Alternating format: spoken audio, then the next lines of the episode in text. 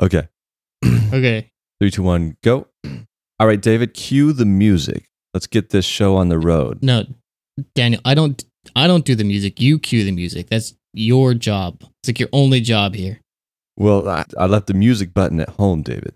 What are we going to do? We, we have to start the show with the music, David. That's what we always do. Yeah. And there's no possible way to add the music later. It's just not we don't have the technology yet. No. It's like fusion power. Maybe someone will come up with it, though. If they send us billions of dollars of research money, then we might be onto something. Well, you know, David, it, maybe it works out because this is an unusual episode.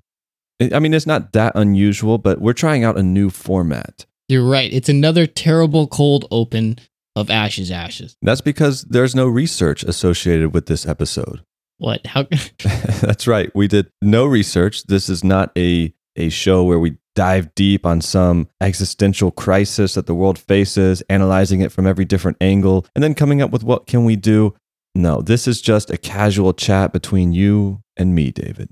Yeah, that's right. We are trying something totally new here. So if you only listen to this show because of the research, stop now. Come back next week because this is not going to be fun for you. But uh, we are getting to a point where some of the show topics that we have left that we want to hit are so in depth and so massive that we need a little bit more time to prepare it. Plus, Daniel here is about to start a new job that's going to take a lot of time.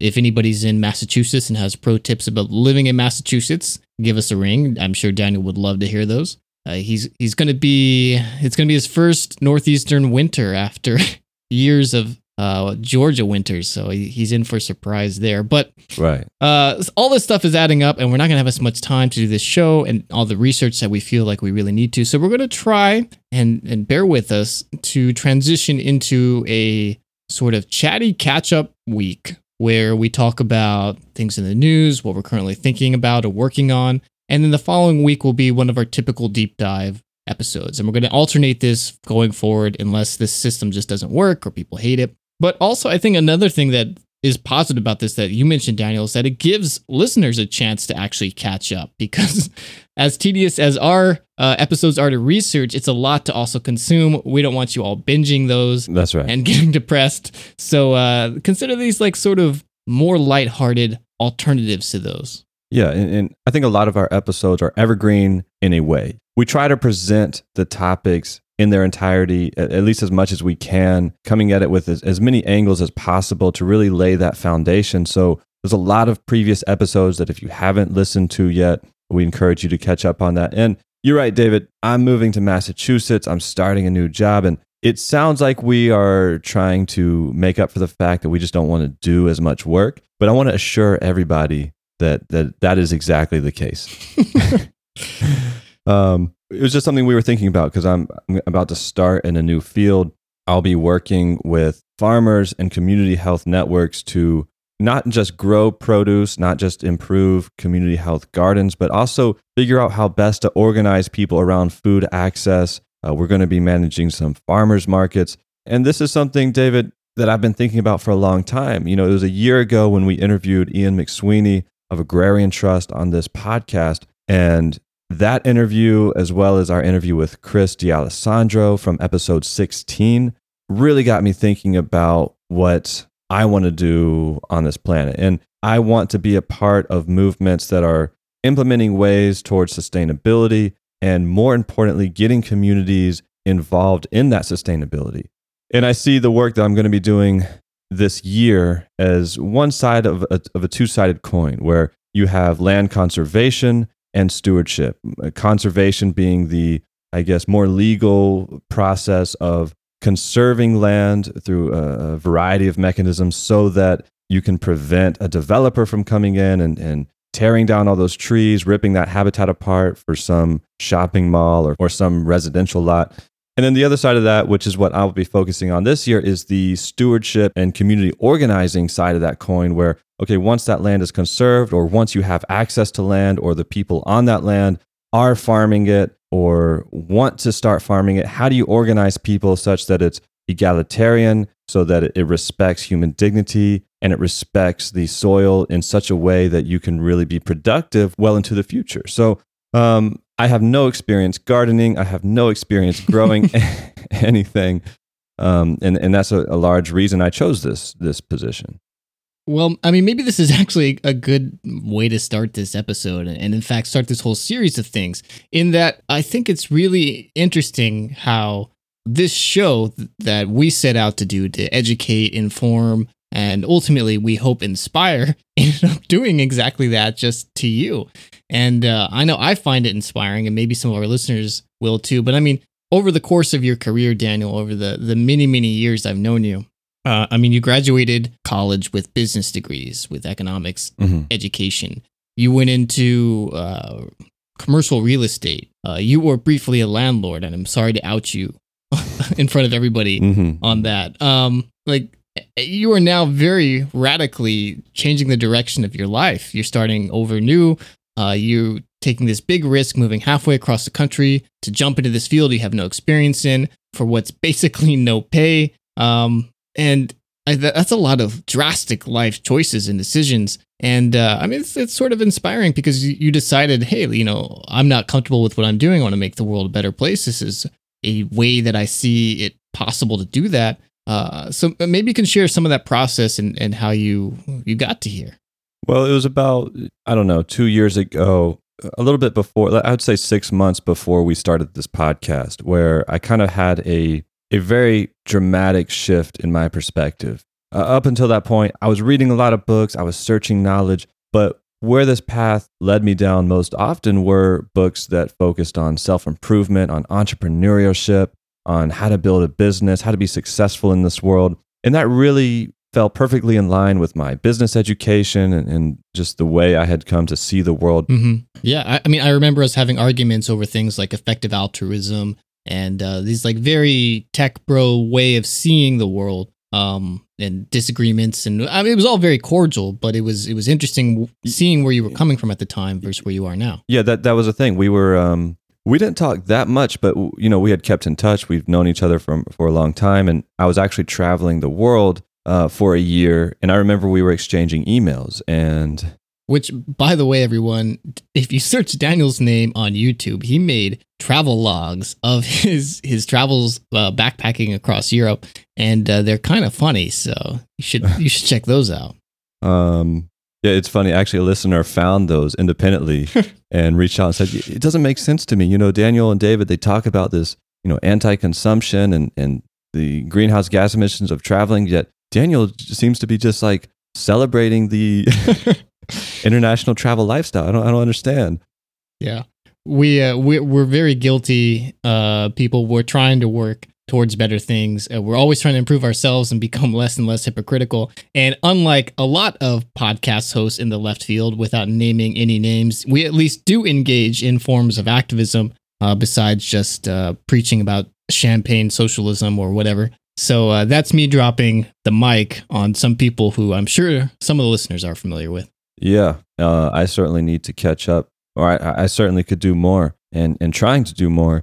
But yeah, back to my travels. So we were exchanging emails because I was reading books. I was reading biographies and and just really buying into this entrepreneurial narrative of that like not only can anyone be successful if they just implement the right strategies but those are the people changing the world for the better and i remember we even had a, an email i think the one you're referring to about effective altruism or something but i remember saying like look how can you criticize someone like uh, bill gates who you know he was able to amass such a great fortune and now he's in a position where he can use that fortune to uh, better the world and so what's wrong with working towards building wealth in your early life so that you can then be a great philanthropist. And if anyone is curious about the change in perspective there, just look up episode 61, Owning Change. But anyway, so we were exchanging these emails and you know, you were recommending some books to me and I read them. And, and a lot of a lot of my yearning for this knowledge came out of frustration, David, because a lot of the conversations we had, you would say things that I not only had never heard before, but really challenged the way I saw the world. And it didn't make sense to me. And to be quite honest, it made me angry. You know, I would come away from some of our discussions thinking, I know David's wrong. You know, how can he say these things? But I just don't have the knowledge to combat him. So let me find out more. And eventually this this led me to such books like Michelle Alexander's The New Jim Crow. And, and that book really shattered my worldview. You know, I hate to say it, but I'm very privileged. I, I did not experience really any racial uh, stress growing up. I very much uh, suffered from something called white fragility. If you don't know what that is, just look it up. There's a there's a paper written about it that it kind of explains how being privileged insulates you from the racial and class oppression that's all around you. And this is, this is something I had to realize and come to terms with. And then in this process, I was reading more and I had this changing perspective where I said, look, I don't know why I was reading so much before. If it was just to accumulate some kind of knowledge, I, I don't know. But I don't want to live on this earth if I can't face the reality of what's going on around me and if I can't adapt to that reality to change the way I live my life. And that was the decision I came to. And I said, I'm going to find out as much as I can about what's going on around me. I'm going to start from scratch. I'm just going to go ahead and assume that everything I was taught in school, uh, including especially college, I'm just going to throw that out the window and start fresh. And I'm just going to take what comes to me and figure out how to adapt my worldview to that. And, and, that's what I did. And it's where a lot of my values and principles came from. And I realized that before this time, I actually didn't have values. I didn't really have principles to stand on because I didn't really have a view of the world other than what was just handed to me. And I think this is a big reason why I had so much stress in my early work because I didn't really know why I was doing what I was doing. Um, but anyway, to close this long story about me, yeah, this podcast just continues to be a source of knowledge for me to adapt my worldview to. And yeah, learning about industrial agriculture, learning about not just how our industry harms our social relationships, but is quite literally destroying the earth really impacted me. And I wanted to change the way I live. And I'm still working on that. Um, but you know, one of the things we're doing, David, is we're preparing a show on the immigration crisis, uh, things going on at the border, but also things going on in our backyard. And just today, I interviewed somebody for that episode, and I mean, this is a topic that's also having a really big impact on me, and and just seems to be one of the major crises of our day. I, w- I want to circle back to that that show that we're working on right now, Daniel, about the border, about these camps, about detention, about migration. But there's one thing you said a second ago that I, I really connected with, and uh, I had a very similar experience, and I, I feel compelled to share it. Um, and you said that in this process of getting to where you are now, you decided one day basically to unlearn everything you know and started fresh, start from scratch. Mm-hmm. And that was very similar to what I did um, a few years before you, you got to that point. And that's the exact same phrase that I use start from scratch. I had hmm, this interesting moment, I guess, shortly after I graduated from college, and I was reading something. I don't even remember what it was at the time. It, it wasn't anything earth shattering. I would find those books later. Um, and I've always sort of held a lot of the beliefs I do now. They're a lot more refined and, and developed than they were at the time. But at some point, I realized I didn't know why I believed any of the things that I did. It, they just seemed to have collected themselves over the years uh, you know, there's a lot of influence from your parents, there's a lot of influence from your peers growing up. Right. And it had just coalesced into this like blob of like, oh yeah, you know, this is what I think I believe, or this is what I define myself as. And and I had this moment of like panic where I'm like, well, I don't actually know where any of this stuff came from. I don't know why I believe the things I do. Mm. And so I just decided I was gonna rip it all down and start over. And I I actually I rolled in some online uh, classes, those massively online uh, educational courses uh, that are free eh, unless you pay like a little bit more to get a certificate. I don't remember which university it was through. Maybe it was MIT or something. And I took some on um, one on surveillance law. Interesting. I, and I took one on um, specifically the foundation of government. and What is government? What is the larger philosophy behind government? And part of the course was sort of to design your own system of government as you went, and it you know walk us through this what is traditionally seen as the progress of successive new types of government developed over time as they evolve from each other and and you know that idea that history always progresses and we get more refined as time goes blah blah blah yeah and uh it's a looking at it now knowing much more than i did at the time there's a problematic course there were a lot of things left out there's a lot of presumptions that were made in order to push a specific type of view that it was very clear that they wanted students to achieve but unfortunately for them it like pushed me in a very different direction. I found a lot of literature that I would have never found before. And I started really developing all of my beliefs once again from scratch, going back to the sources, reading the original philosophers who came up with this idea. And, and even some people who uh, get a weird reinterpretation of their work today. So people like Adam Smith, who is talked about as this hero of, of capitalism when really he cautions against it quite a bit in his texts. Uh, they're actually very interesting, and there's lots of passages that if you told people that he said that, they'd think it was Karl Marx. But Mm-hmm. this sort of reworking, uh, it, it's a never ending process. But so many people that I talk to that get to this point where they're trying to make big differences in the world, big differences in their lives, had a very similar experience where they say they reach something, some sort of event in their life, um, something happens to them. They just all of a sudden reach a breaking point. They say, wait a second, I need to restart or I need to figure things out. I'm ready for a change. And I, I think that moment is so important. And I wish I knew how to create that in people. And I, I hope that some point, sort of, this show does that for some people. It gives them a chance to say, oh, I never knew about this. And if I didn't know about this, then what else don't I know about? And, and it goes from there. It's one of the explicit goals we laid out when we try to do this, which is why we do so much research and offer so many additional sources so people can jump back down that rabbit hole themselves.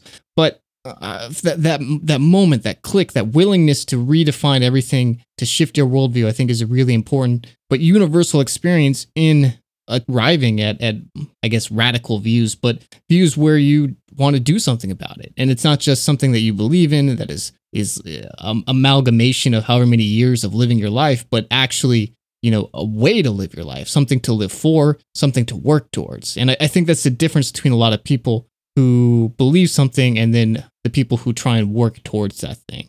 And it excites me, and like I said, it inspires me to see you doing that, chasing that, redefining of your worldview, and actually putting it into action. Mm-hmm. Well, I didn't. I didn't know you uh, like legit signed up for college courses and just sat down and like Yeah, dedicated your time to just. Uh, I have I have notebooks full of notes. Um, like uh, after I'd already graduated from college, I'm not getting any credit for these things. I was just like, okay, well, you know, I got to restart because I clearly took the wrong classes in college. So let me start over here. yeah. And I'm, I'm interested too, listeners. If you have similar stories, we'd love to hear these. Um, email them to us, contact at ashesashes.org. Uh, give us a phone call and record it. And at some point, we will get to that call in show, which we're really excited about. That number, by the way, is 313 99 Ashes. That's 313 992 7437. Or uh, find us on Reddit on Ashes Ashes Cast or just type it out in our Discord community, which you can find a link to on the website. It's a great group of people. We love hearing from you there. Uh, but to twist back, Daniel, I, I mentioned I was going to circle back to this. We are working right now on a large show, which is part of the reason why we switched to this format Mm-hmm. because we've been working on it for weeks and we have at least another month or two uh, more work ahead of us. But uh, it, it's covering all things to do with the detainment facilities all around the country, with uh, the migrants, how they got there, what they're doing now, with the people who work in these places, with the people who are actively trying to shut down these systems, who are trying to work for migrant rights. Um, Daniel has been basically jam packing his schedule, traveling around, interviewing lawyers, interviewing activists. Um, we will be traveling down to the border in the near future to talk to some people there. I don't want to go into too many details. And and this is sort of returning once again to a point I was making earlier, which is that we're really trying to turn this show into something useful, something that is on one hand evergreen, but also on the other hand inspirational and and actively uses whatever small platform we've developed here for something good, for something that can split out from here, can be spread uh, virally, that can be spread through the actions of others who are inspired by this. And we really hope that this show and what we're working towards with it will be something like that because, you know, listening to all this stuff that we talk about, uh, there's a lot of things here that I feel extremely helpless by when we're doing these these shows, Daniel. Like Yes. uh, the one that really wrecked me was was the one where we talked about uh, ocean acidification, deoxygenation, and the general warming of it. I mean, that episode really wrecked me. I felt so helpless. But That's ocean death yeah, ocean death, whichever one that is, one way back. way back. And a lot of these, you know, have similar things. Irreplaceable, where we're talking about this this mass extinction that's going on. And you know, we can do little things. And I, I know you found inspiration in these farming episodes, which is why you've made this dramatic change in your own life.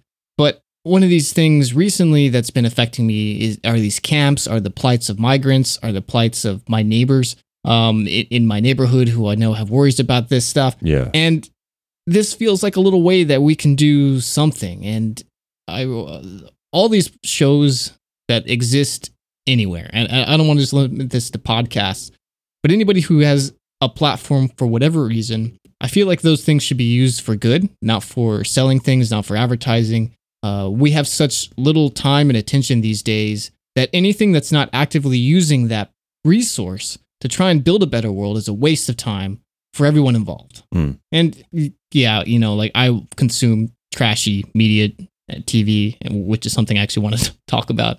Um, have you heard of Love Island? No, David, I have not heard of Love Well, Island. It is the trash. I'd like to go there though.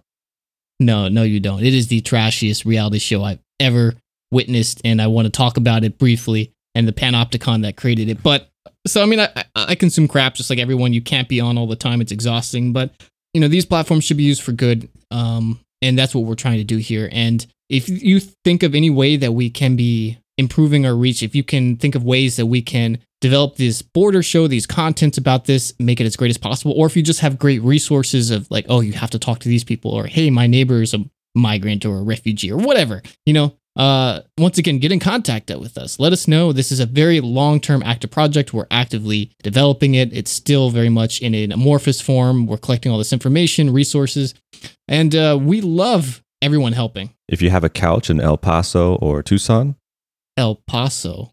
El El Paso. I Shoot, I should probably figure that out. Um, if you can help us with pronunciation, Oh yeah, I get those all the time wrong.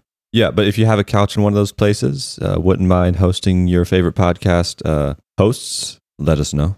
whatever it is, uh, we love any and all help, and we love uh, even people just uh, letting us know if we're doing things right or wrong, because we appreciate both. We love publishing corrections because it shows that at least we got some stuff right, and people are bothering to correct the stuff that we didn't. Yeah, and it's interesting. You talked about how immigration control in this country was, was a has been something that's that's been a weight on your mind, David, because it has with me too. I, I've lost sleep just feeling powerless in in the face of these these terrible news, and we actually. Again, this podcast is as much for ourselves as it is for you, the listener, because you know we called each other up one day, and I think you were super depressed. I was super depressed. You were like, eh, man, just these these concentration camps, man. You know, Was was super depressed. That's what Love Island is for. Yeah. Um, I'll get to that. I'll get to that. Don't worry. okay. Yeah. So, so we were both on the phone, just like, yeah. So what do we do? I don't know. You know.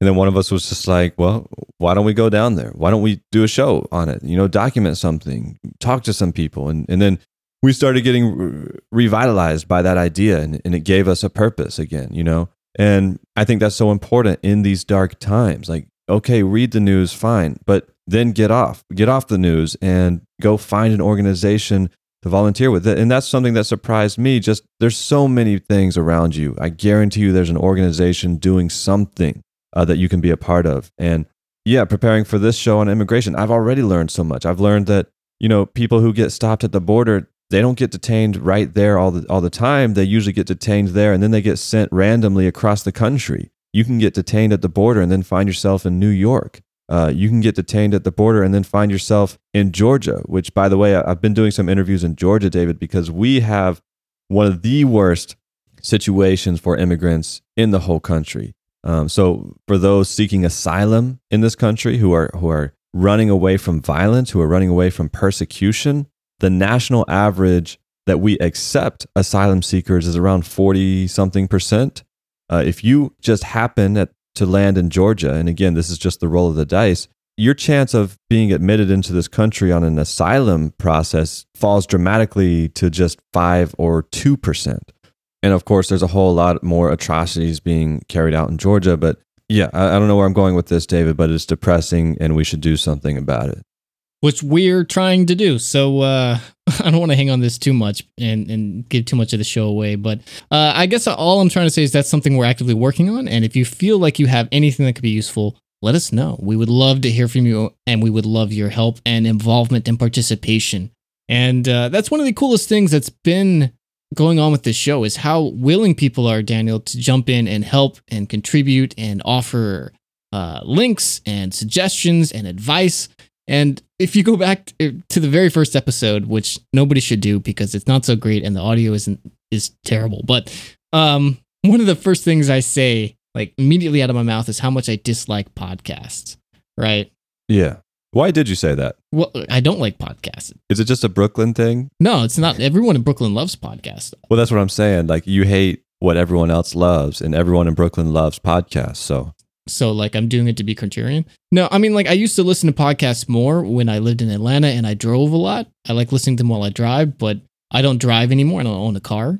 So I let me stop you right there, David. While you're talking about how much you hate podcasts, I remember this was years ago. Uh, we were going on a caving trip, you know, driving four hours to a cave somewhere in Alabama. And you showed up to the carpool with a CD of This American Life episodes that you had downloaded, burnt to a CD, and then put it into the disk drive so we could uh, have something to listen to on the way there.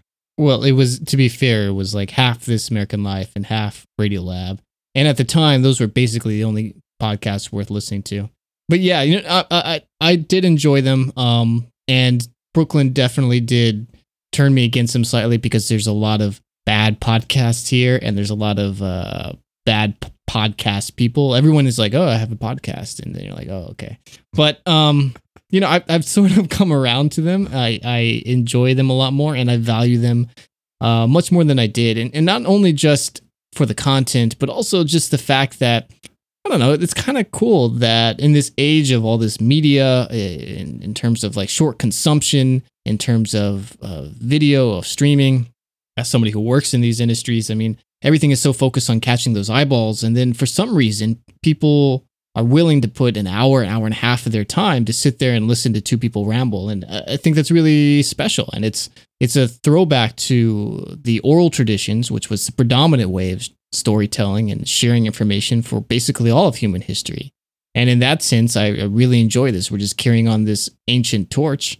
And uh, I think it's kind of cool to look at it like that. So I'm coming around. I'm coming around to podcasts, and uh, all the people in this community have really helped to bring me there. And I had a larger point here, and it, I think it's escaping me. I'm not so good at this format, but it's a work in progress. We'll work it out, David. But while you think about that, I agree with you that, that it is cool that people are willing to take time out of their day to just sit down and, or I don't know what they're doing. Maybe they're working, maybe they're gardening, but, but just listen to something that hasn't been packaged into this, you know, junk food style, dopamine hit form of entertainment. But I also wonder if there's a reason people are craving that type of thing. And, you know, we talked about isolation at one point on the show. We had an episode on that. And uh, I was thinking about this because recently I went to a Lights for Liberty vigil in Atlanta, which occurred in, in multiple cities all around the world as a way of, of showing solidarity for those, again, in detention, immigrants being abused, and all this.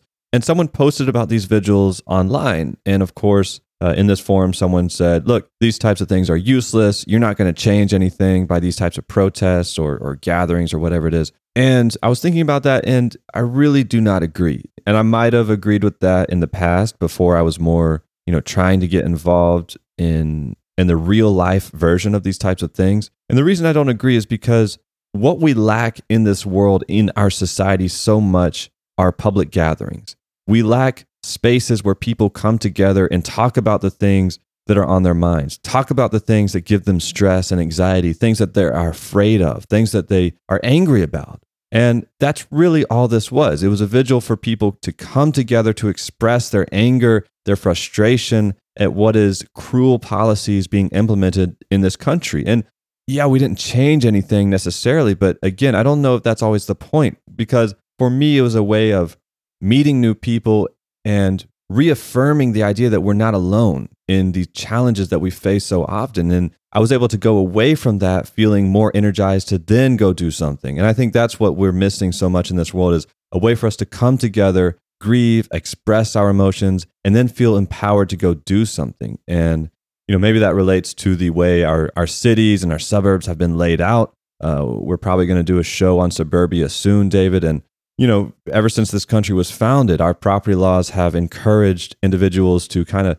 section them off from everybody else, and our development has followed suit. And as a result, we don't have very many public spaces. We don't have a civic life in this country. And um, so I think because we lack that, uh, people necessarily have to turn to some of these mediums like podcasts, which again, I don't think is a bad thing in of itself, but I would like to see a world where we can get back to a more public and active life where we can share these ideas in person. Yeah, I mean that sounds so amazing, and I think part of the problem with that is this lack of public spaces, which we've talked about before, which I'm sure we'll hit again in this suburb uh, episode coming up, where there aren't just places to hang out and have these conversations to meet people. There's no public space. Everything has been uh, privatized. If you want to go somewhere to talk to people, you are expected to purchase things in that process. Uh, the only places that were semi-public were malls, which had this overwhelming sense of consumerism, and all the malls are now disappearing as well. So it's almost like uh, the world is being designed to prevent this. There's there's a group of evil people who are conspiring to prevent these types of thoughts and interactions. Uh, but uh, the resistance that really is actually in a resistance and not just a hashtag, I think, is trying to push past this stuff and finding these human connections and these human activities, these activist organizations, these people. And, and activism is such a loaded word now, but I mean, it's just ultimately people who are concerned about something so much that they're willing to put time into trying to fix that problem. And that's all we need. We need a lot of that. We need much more because we have some very big problems, as we'd love to talk about on this show. And uh, I, I, I know I sound like a pessimist all the time, but I, I think at my heart I'm an optimist because you can't do any of this. You can't continue on. You can't put all this work into stuff. Talk about all these these problems and things without at some level believing that something better is possible, believing that they can be fixed. And some days it's seems more impossible than others, but uh, uh, it's not going to be easy. It's not going to be clean, and it's definitely not going to be a perfect solution. But I think there are solutions to a lot of stuff, and I think they, if we crack down, then uh, we might get to some of them. Yeah. Well, and you know, everyone talks about how do we fix these things? How do we solve these things? And of course, that has to be the aim of everything we do. But there was there was a time, David, where I came to the decision, and I have to constantly remind myself of this that maybe we'll never see things fixed the way we want them. Maybe there will never be a day where we can look back and say, okay, everything's solved. But maybe it's the struggle itself that is worth doing, regardless of whether we are victorious or whether we are defeated. Yeah, of course. Well, uh, there's that maxim when you go camping, right? Like, uh, you know, the silly things like leave no trace, blah blah blah. But there's a larger one that's that leave things behind better than when you got there. Um, I think it's there with camping, it's things with stewardship, and I think for a lot of human history, uh, there were groups of people, large groups of people, who were doing just that. And of course, there were also large groups of people doing the opposite of that. But uh, if we could get back to these ideas where if I'm going to live my life on the world, I'm going to put more back into it than I take out of it, then we're well on our way to actually making things better. But of course, that's going to require much less extraction from uh, each and every one of us, and a lot of the lives that we try and look up to uh, will not be compatible with that kind of of living with that kind of world. Yeah. But I, this this is a lot on my mind right now because I'm reading some books, which I guess maybe I should mention what I'm reading. Uh, does that sound interesting? Yeah. Okay. Yeah. Tell tell me what you're reading, David. Well, let me tell you in general what I'm consuming. Um, no podcasts for starters. Um, though I do have a list of podcasts that I need to listen to. There's the episode on the Roma that we talked about in the cashless episode last week from Anthropod, which is supposed to be great. It's been recommended to me several times. Um, the podcast It Could Happen Here it keeps coming up, and that is the number one podcast on my list to listen to. I'm excited to get to that. Isn't that about the possibility of civil war occurring in the United States? Yeah, I think that's the hook, but I think it's a more appropriately explained as a look at, you know, sort of what we're doing here. These systemic problems that are really deeply rooted in American way of living, in the way that we've constructed our country, that manifests itself in this increasing polarization that could lead to, you know, potential civil war. But I haven't listened to it, so I might be off base. But uh, I think it's it's a red herring to look at this kind of stuff. So um, I'm excited to listen to that. And uh, reading wise, though, I'm one of those people that reads like a bunch of books and jumps in between them and never finishes any of them because of that. So I've got two books right now that I'm really focusing on. Uh, one that I just started and is great so far is called Against the Grain by James C. Scott, which is about an alternative anthropological view at early state formation. And I know that sounds super boring and you're dying and rolling your eyes, but it's actually a really great, super fascinating look at the transition from our hunting gathering lifestyles, which you probably heard at this point, we work like 20 hours a week. Uh, we were healthier, you know, things were more egalitarian. This is pretty great. And so asking the question, well, why would anybody then settle down uh, and create agriculture, which made us short and unhealthy and fucked up our teeth, and uh, then live in cities which were unhealthy and like had tons of epidemics, wiping people out. So why would anybody make this transition? And he really tackles that question. And traditional anthropology and conversations about economics and history say, oh yeah, it's a natural progression. First, humans were wandering around the world like animals, and then they figured out, oh, if I leave some of these seeds here, they grow. And then, oh, if I can control the growing, then I've invented agriculture. And now that I have agriculture, I want to live right by here and be sedentary. And now I have a city, and now my city's a nation state. And then, well, now we've invented democracy, and here we are, you know. And now I can sit around and create uh, Love Island. Love Island. Now I can binge Love Island on Hulu,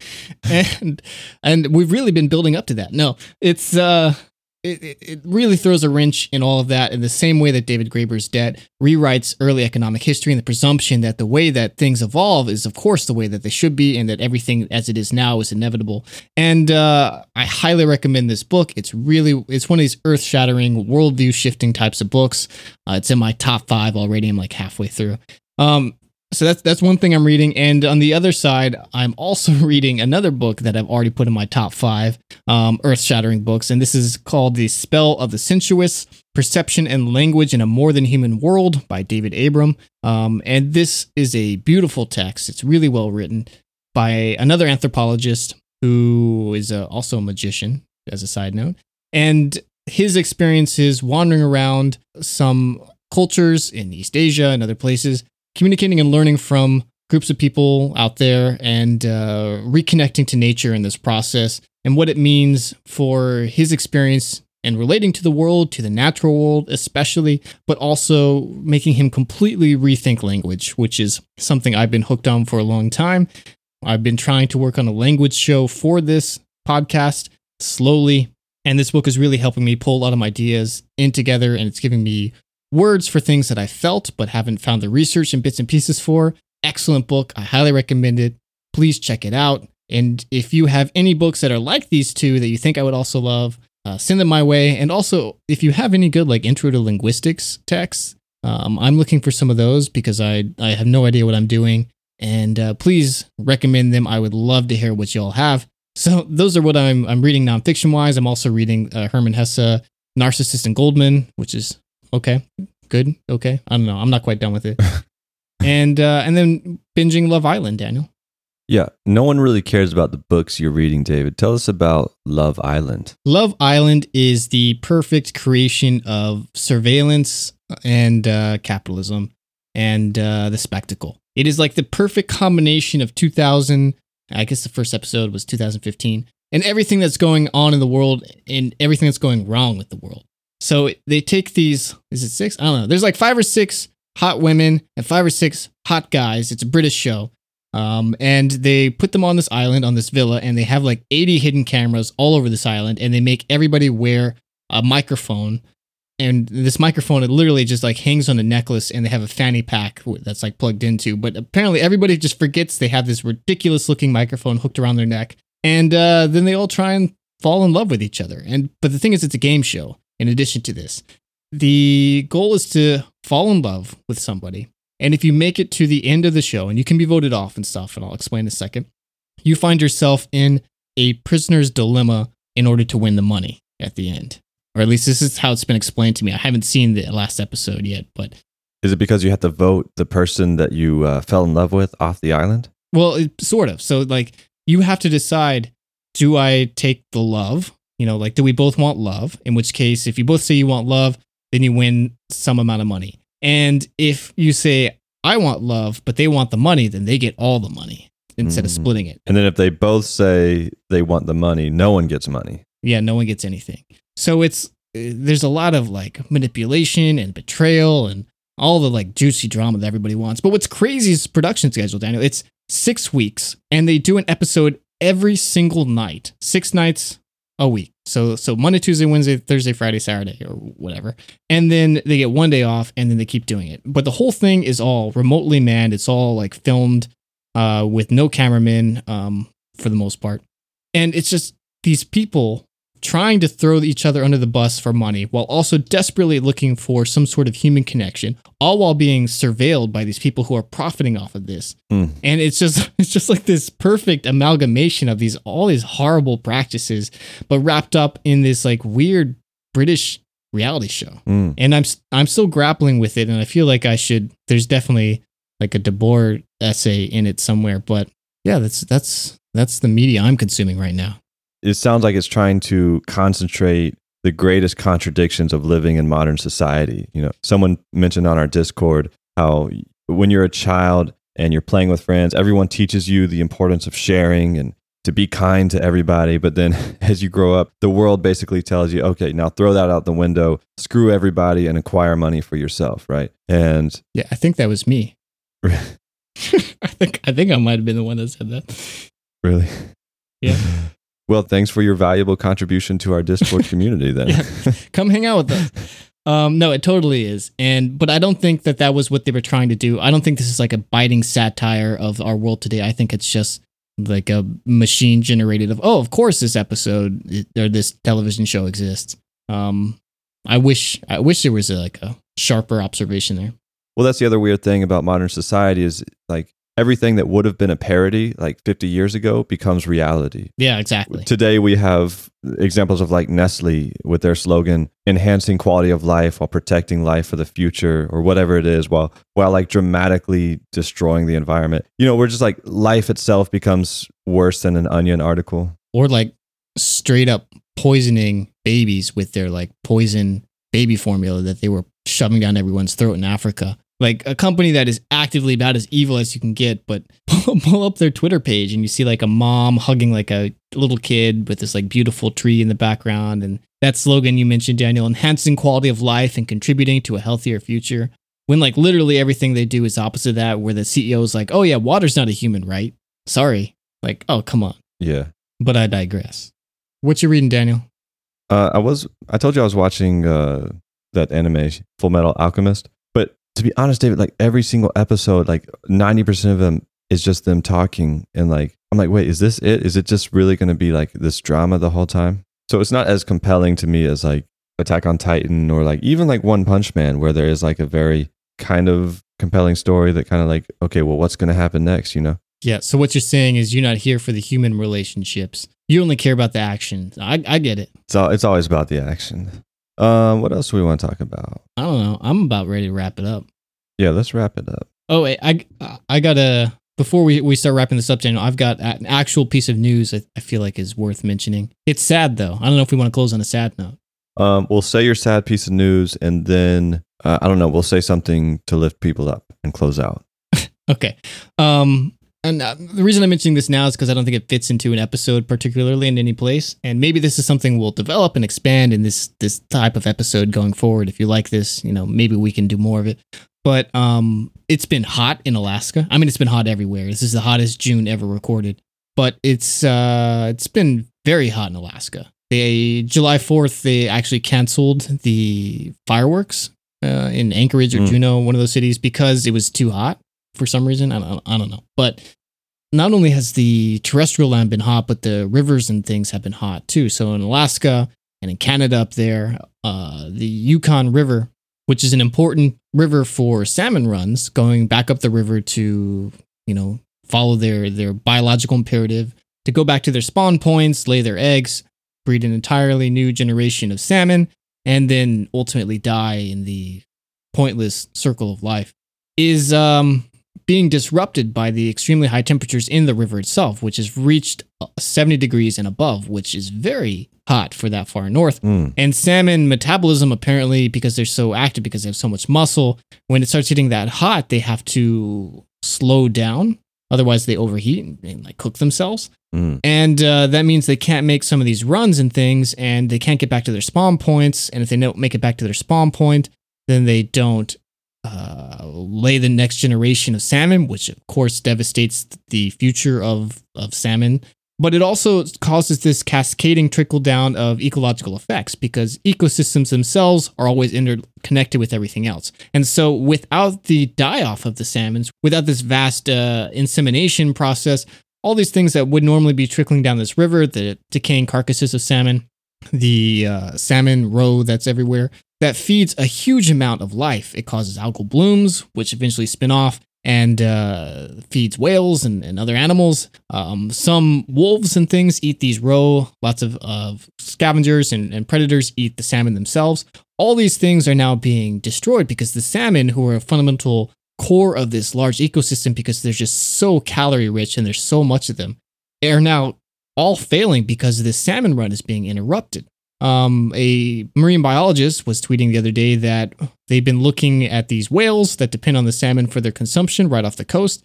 And because the salmon aren't coming in because they're not participating in this process correctly, all the whales are either not showing up or dying. And that's why we're starting to see so many beached whales more than any other time in, in the recent recorded history off these coasts, in addition to probably, you know, like weird naval testing and stuff. And, and the whole ecosystem is, is exploding and, and, and falling apart because of this temperature thing and just because the water's getting too hot. Hmm. And no, nobody thought about this. No one thought this would be a problem. No one expected this to be a problem. Certainly not this early, maybe at some point. And I think it really highlights these unforeseen interconnected ways that everything is tied together.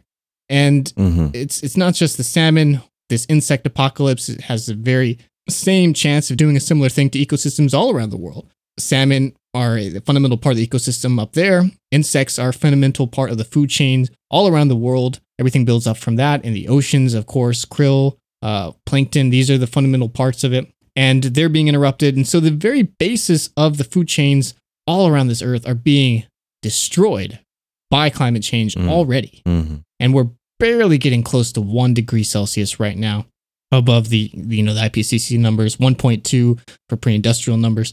But uh, we're well on this process to wrecking the fundamental chains that tie us all together, that tie life to each other.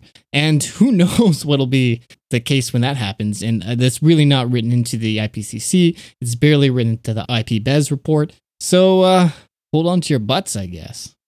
Yeah, th- that seems to be the two most difficult things about understanding climate change. I mean, this is not something that's taught enough, I don't think, but maybe it's just because we don't understand it. But it's the unpredictability and the way the foundations of ecosystems are destroyed. And and that itself carries a bunch of unpredictability. Like we we simply cannot possibly model or, or predict how disruptions, major, major disruptions to so many of the interconnected systems of our earth result in these dramatic consequences and it's terrifying um, but you asked me what i was listening to earlier. Uh, i have been listening to a podcast called encyclopedia botanica.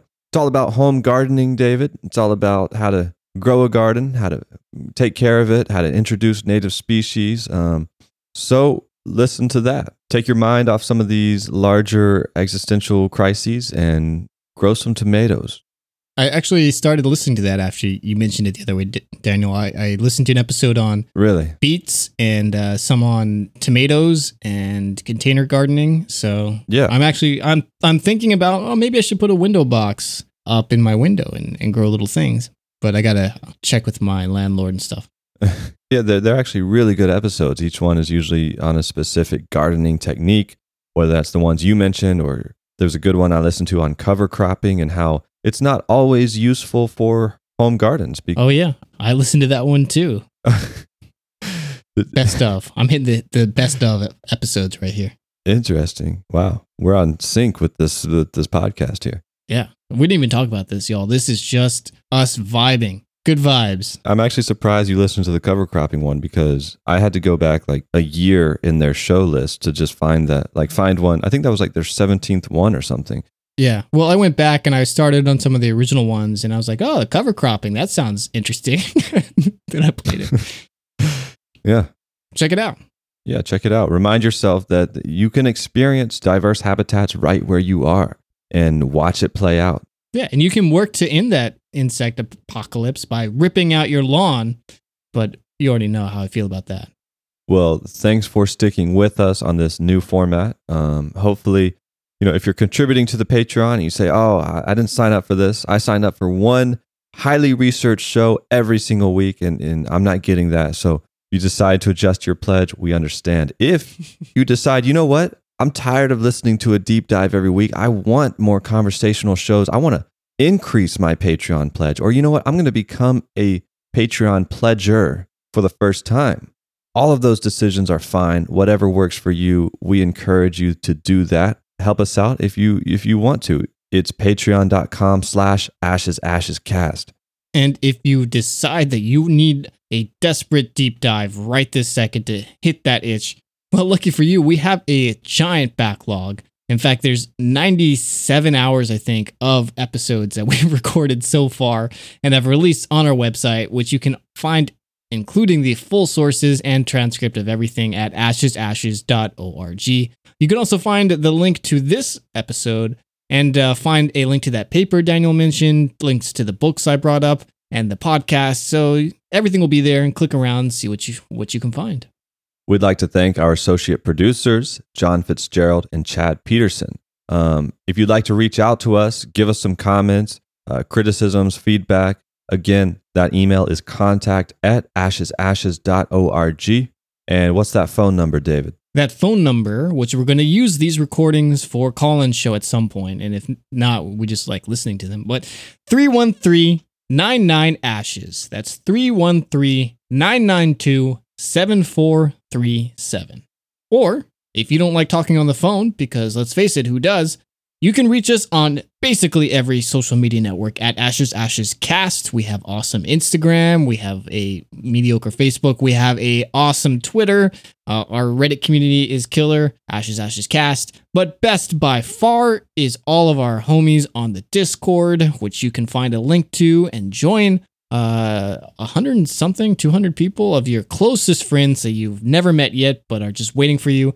Uh, that link is on our website. Just click the community button, find the invitation link to Discord, and then you can too join this chat. There's apps for your computer, there's apps for your phone, or you can interface with just a web browser.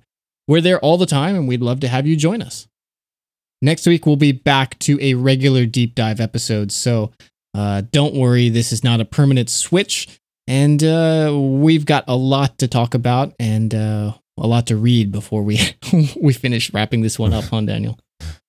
Yes, we do. But until then, this is Ashes Ashes. Bye. Bye bye. Boom, done.